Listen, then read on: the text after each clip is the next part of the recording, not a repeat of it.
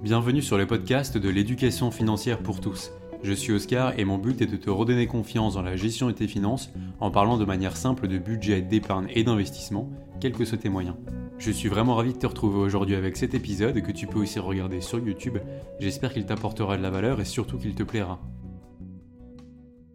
Bonjour et bienvenue dans ce nouvel épisode. Aujourd'hui, je vais te présenter ma trame étape par étape de la bonne gestion financière sous la forme d'une pyramide de Maslow. À la fin de la vidéo, tu vas savoir sur quel support placer ton argent pour avoir une vie financière plus sereine, que tu sois lycéen ou à la retraite. Alors bien sûr, un guide général comme celui-là, c'est forcément un peu stéréotypé, il ne faudra pas chercher à l'appliquer à 100%, mais tu vas voir que les pistes que je vais te présenter constituent la base d'une excellente gestion financière pour quasiment tout le monde. Si tu as cliqué sur l'épisode, c'est que tu as envie de près ou de loin d'améliorer ta façon de gérer ton argent. Peut-être que tu n'as jamais pris le temps pour, et dans ce cas-là, je te félicite d'avoir fait ce premier pas, Contrairement à ce qu'on entend souvent, il n'y a pas besoin d'être riche pour investir et bien manier son patrimoine. Justement, s'investir tôt dans ses finances personnelles, comprendre assez tôt ses mécanismes, c'est le meilleur moyen pour la majorité des gens d'accéder à un meilleur niveau de confort financier. Et c'est une habitude qui se travaille dès les premiers euros.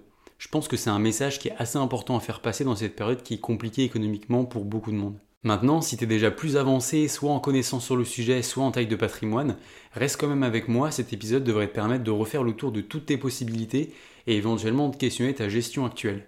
Accroche-toi bien parce que l'épisode d'aujourd'hui promet d'être assez dense. Avant de détailler les étapes de mon guide, il faut que je te parle d'allocation parce que c'est vraiment la toute première chose qui doit te venir à l'esprit quand on parle de gestion financière. L'allocation, c'est tout simplement la répartition de ton argent entre différents supports. Dans le contexte de la gestion de patrimoine, on parle même d'allocation stratégique parce que ces choix de répartition, tu vas les faire de façon réfléchie, calculée et dans un but précis. Ce qui est super important à comprendre, c'est que c'est bien cette allocation stratégique qui va faire la grande majorité de la performance de ton patrimoine et donc indirectement ce qui va te garantir une vie financière sereine. Alors c'est sûr que c'est pas l'idée la plus passionnante et c'est bien pour ça qu'on n'entend pratiquement jamais parler euh, dans les contenus financiers euh, basiques, on va dire. Mais bon, tant pis si c'est ennuyeux, la bonne nouvelle c'est que tu vas pouvoir profiter de mon schéma d'allocation standard pour améliorer ta vie financière sans te prendre la tête. Pour que ce soit clair, on va le dessiner sous forme d'une pyramide et on va tout de suite attaquer avec la base de la pyramide, la sécurité financière. Où que tu en sois dans ta vie financière, tu as probablement déjà un compte courant pour tes transactions de la vie de tous les jours, et comme son nom l'indique, tu dois dans la mesure du possible limiter son utilisation à tes dépenses courantes et éviter d'y stocker des liquidités. En fait, le problème avec les comptes courants, c'est que ton argent ne te rapporte absolument aucun intérêt et qu'il y perd donc de la valeur tous les ans à cause de l'inflation. Ensuite, cet argent, tu risques de le voir sortir du compte, soit avec un achat compulsif, ou pire si on te vole ta carte bleue. Alors avant toute chose, ton premier réflexe, ça doit être de créer une poche bien définie qui va te permettre d'être moins fragile et plus autonome financièrement. Cette poche-là, on va l'appeler l'épargne de précaution elle doit être intouchable. En gros, ça va être ta sécurité qui va te permettre de bien dormir la nuit parce que tu sais que quoi qu'il arrive, tu peux couvrir tous les imprévus. Tu vas en fait te créer une résilience économique pour faire face à de grosses dépenses inattendues comme par exemple un licenciement ou alors l'intervention d'un serrurier ou un séjour à l'hôtel si tu es délogé de chez toi. Tant que tu n'as pas un fonds d'urgence comme celui-là, tu vas rester précaire financièrement. Dans la pratique, tu peux viser de provisionner quelques mois de revenus alors bien sûr, il faut adapter le montant à ton train de vie habituel, ton statut professionnel, et puis les différentes urgences auxquelles tu peux faire face. Par exemple, si tu es étudiant, 2500 euros devraient largement suffire, mais si tu es indépendant, freelance, avec de grosses charges comme une famille ou justement des étudiants financés, tu peux monter à quelques dizaines de milliers d'euros sans trop de problèmes.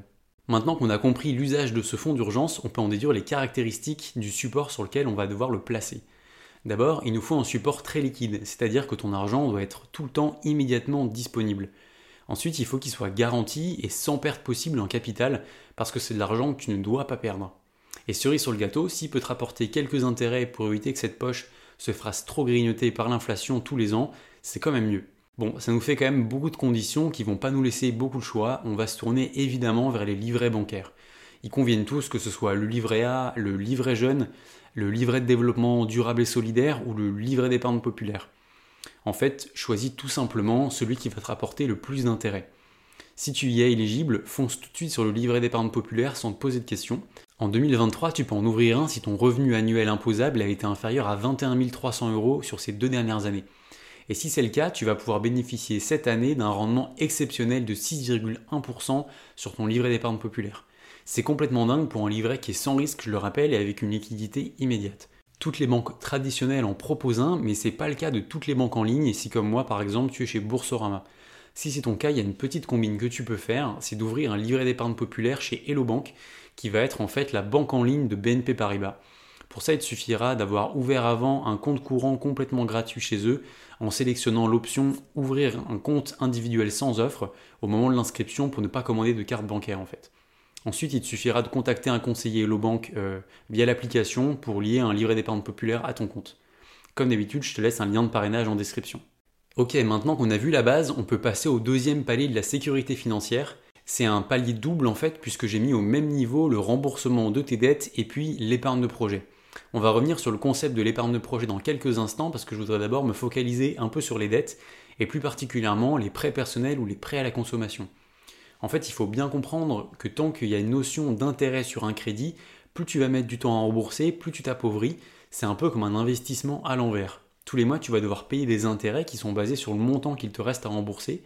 C'est pour ça que je place la gestion des dettes sitôt dans ma pyramide de la gestion financière. Si tu es concerné par une dette, ça doit vraiment être ta priorité juste après avoir constitué une épargne de précaution.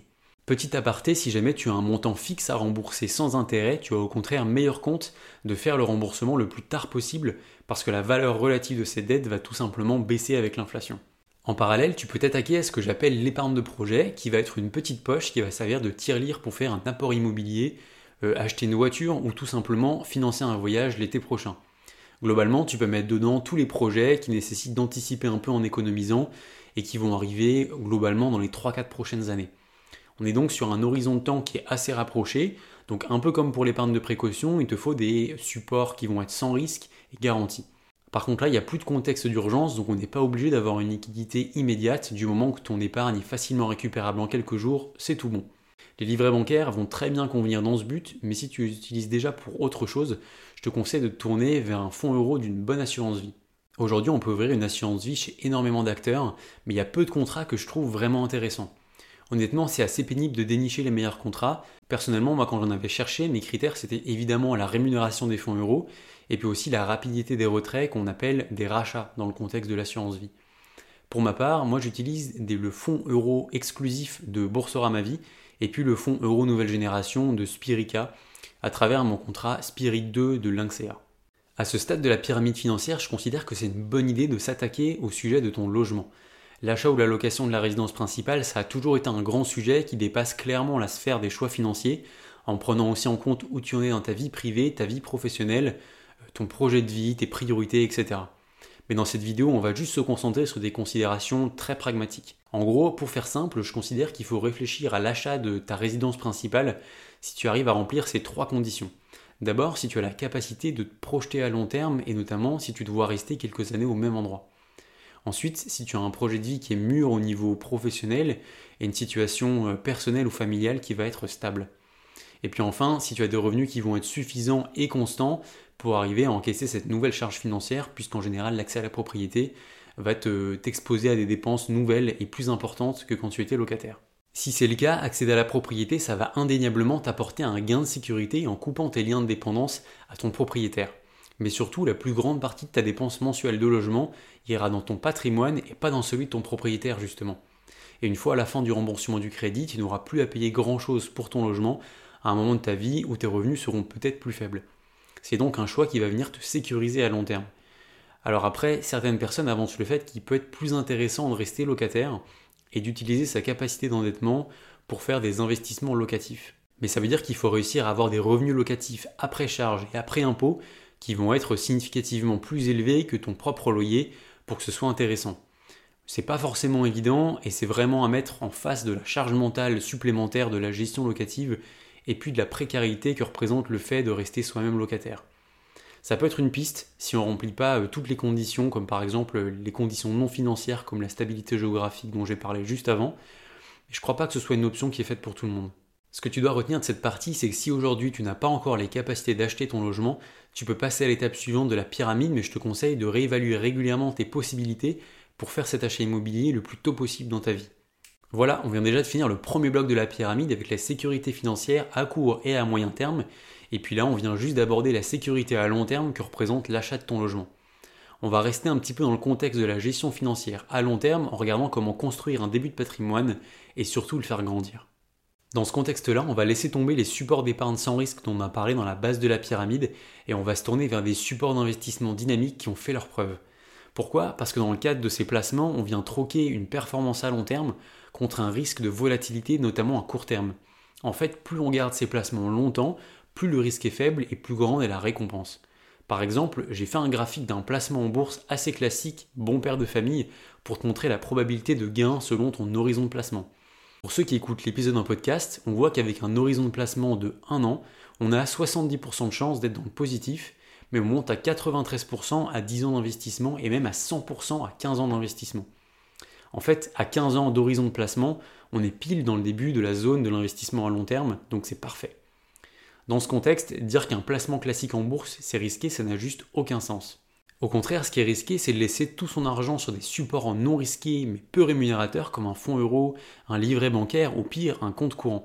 C'est contre-intuitif puisqu'on se dit que cet argent est garanti par l'État et qu'il est en permanence accessible. On se sent à l'abri en fait. Mais ça, c'est de la sécurité uniquement à court terme. Parce que perdre 3% de pouvoir d'achat tous les ans à cause de l'inflation, c'est pas très grave sur 2-3 ans, on est d'accord.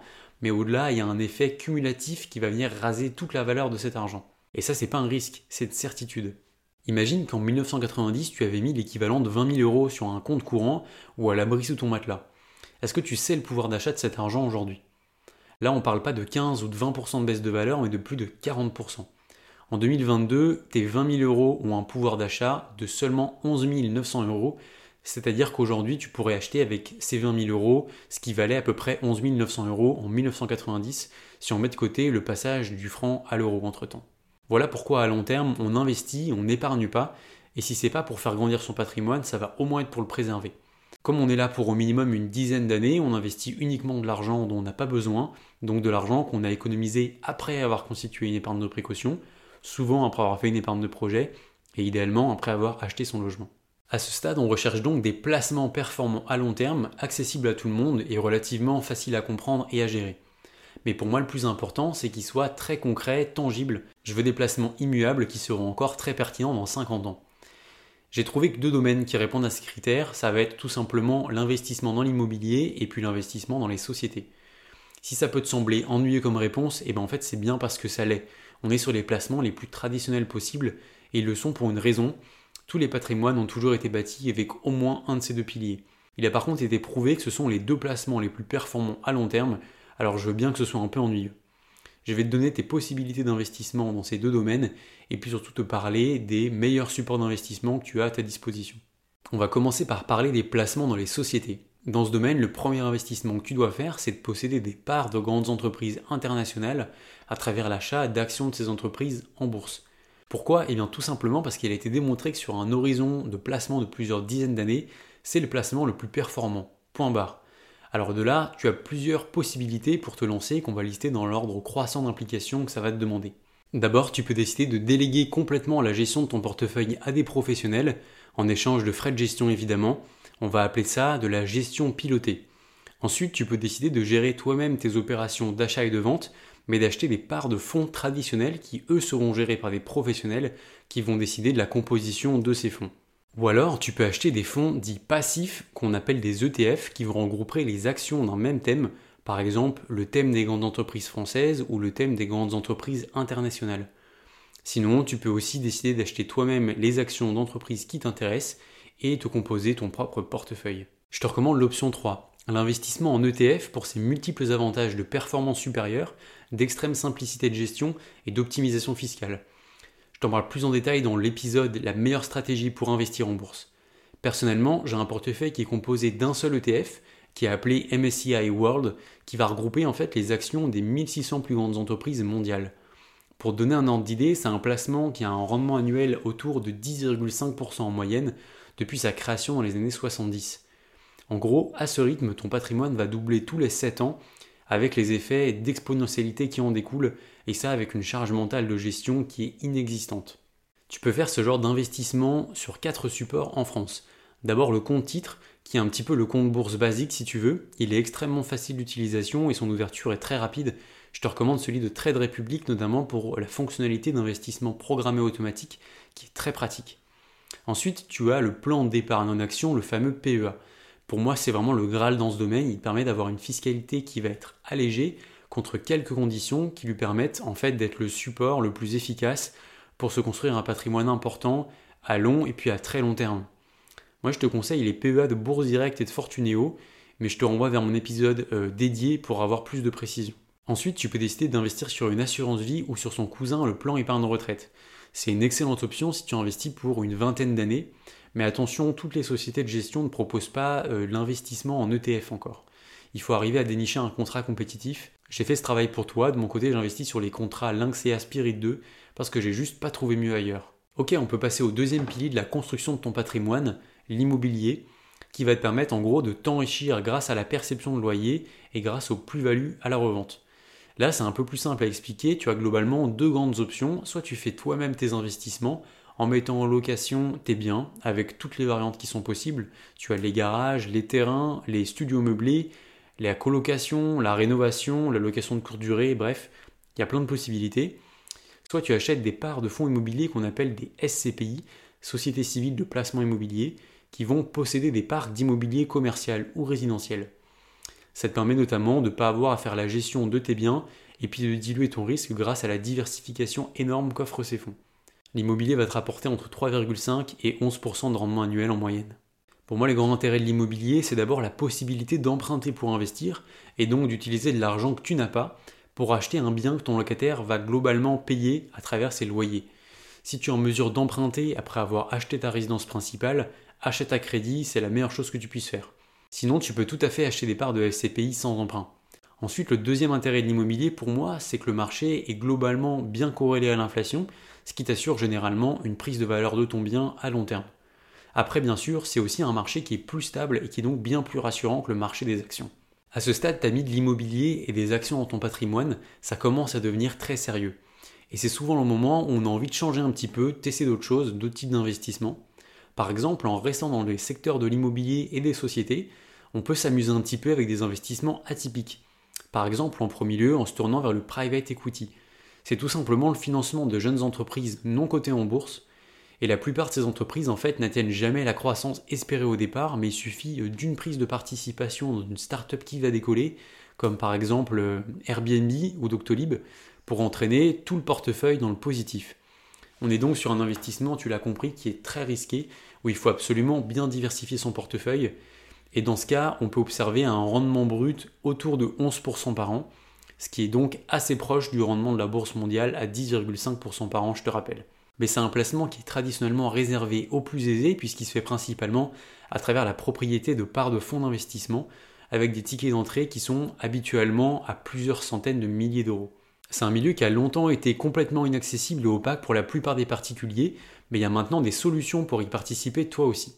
Tu peux notamment acheter des parts de fonds labellisés via ta banque qui ont des tickets d'entrée un peu plus raisonnables de quelques milliers d'euros, mais des frais importants, Sinon, tu peux investir directement dans une entreprise qui te plaît si elle fait une campagne de financement participatif.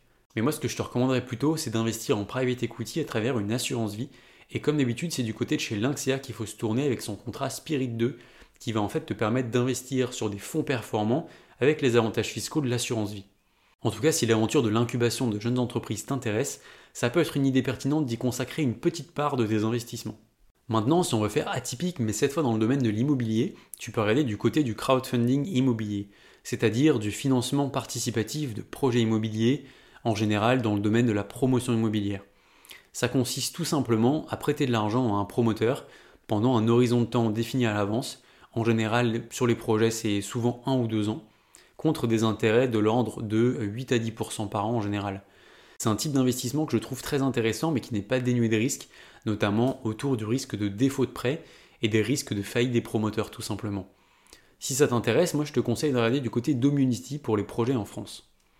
Il y a plein d'autres opportunités de placement atypiques et dans ce domaine-là, je te conseillerais de rester très prudent et de beaucoup te renseigner parce que les arnaques sont assez nombreuses. Mais tu peux notamment regarder si la société qui va te proposer cet investissement est agréée par l'AMF, l'autorité française des marchés financiers. Ça y est, on va maintenant pouvoir passer au sommet de la pyramide avec ce que j'ai appelé les placements exotiques qui deviennent pertinents et raisonnables quand on a rassemblé un patrimoine assez conséquent et qu'on l'a réparti sur les piliers solides dont on a parlé juste avant. À ce stade, on a en général envie de se faire plaisir en plaçant quelques sous dans des objets auxquels on attribue une certaine valeur artificielle. Par exemple, ça peut être les voitures de collection, les grands vins, l'art, les montres, les vêtements de luxe, bref, il y a plein de possibilités. Mais là, on n'est plus vraiment dans le domaine de l'investissement pragmatique, on est bien d'accord, on se rapproche plutôt du jeu avec des rendements qui vont être complètement hasardeux, mais c'est plus vraiment ce qui prime. Ça y est, on arrive sur la fin de ce guide des étapes de la vie financière. Ce que je t'ai proposé est évidemment très stéréotypé. Pour faire tes choix, il faudra évidemment adapter tout ce que j'ai dit à ta propre situation, en fonction de ce que te permet notamment ton statut professionnel, mais aussi ton âge. Je te recommande par exemple de diminuer le risque global de ton patrimoine investi au fur et à mesure de ton avancement dans la vie. Par exemple, en augmentant progressivement la proportion de fonds euros que tu as dans tes assurances vie. Évidemment, on ne va pas aller se faire des placements à long terme comme l'immobilier ou la bourse en arrivant euh, à l'âge de la retraite. Et puis bien sûr, tout dépend de tes goûts et de ton profil psychologique, par exemple de ta capacité ou non à rester serein dans un monde volatile comme celui de la bourse, ou alors de tes capacités de gestion euh, pour l'immobilier notamment. En tout cas, bravo d'avoir tenu jusque-là aujourd'hui, n'hésite pas à aller réécouter les parties de la vidéo qui t'ont intéressé. Voilà, tu connais maintenant ma trame pour donner une direction saine à ta vie financière. Si ça t'intéresse, tu retrouveras en description des liens de parrainage de tous les outils dont j'ai pu te parler aujourd'hui. Ce sont tous des comptes que j'utilise en première ligne dans ma gestion financière et que je te recommande les yeux fermés pour leur grande qualité et puis surtout pour leur sérieux. Ça te permettra de gagner un joli bonus de plusieurs dizaines d'euros à l'inscription, alors profites-en. Comme d'habitude, si le podcast t'a plu, n'hésite pas à t'abonner à l'émission et à lui laisser une note 5 étoiles. Je te rappelle que tu peux retrouver l'émission en vidéo sur YouTube. Encore merci de m'avoir regardé, porte-toi bien, et puis rendez-vous sur les prochains épisodes.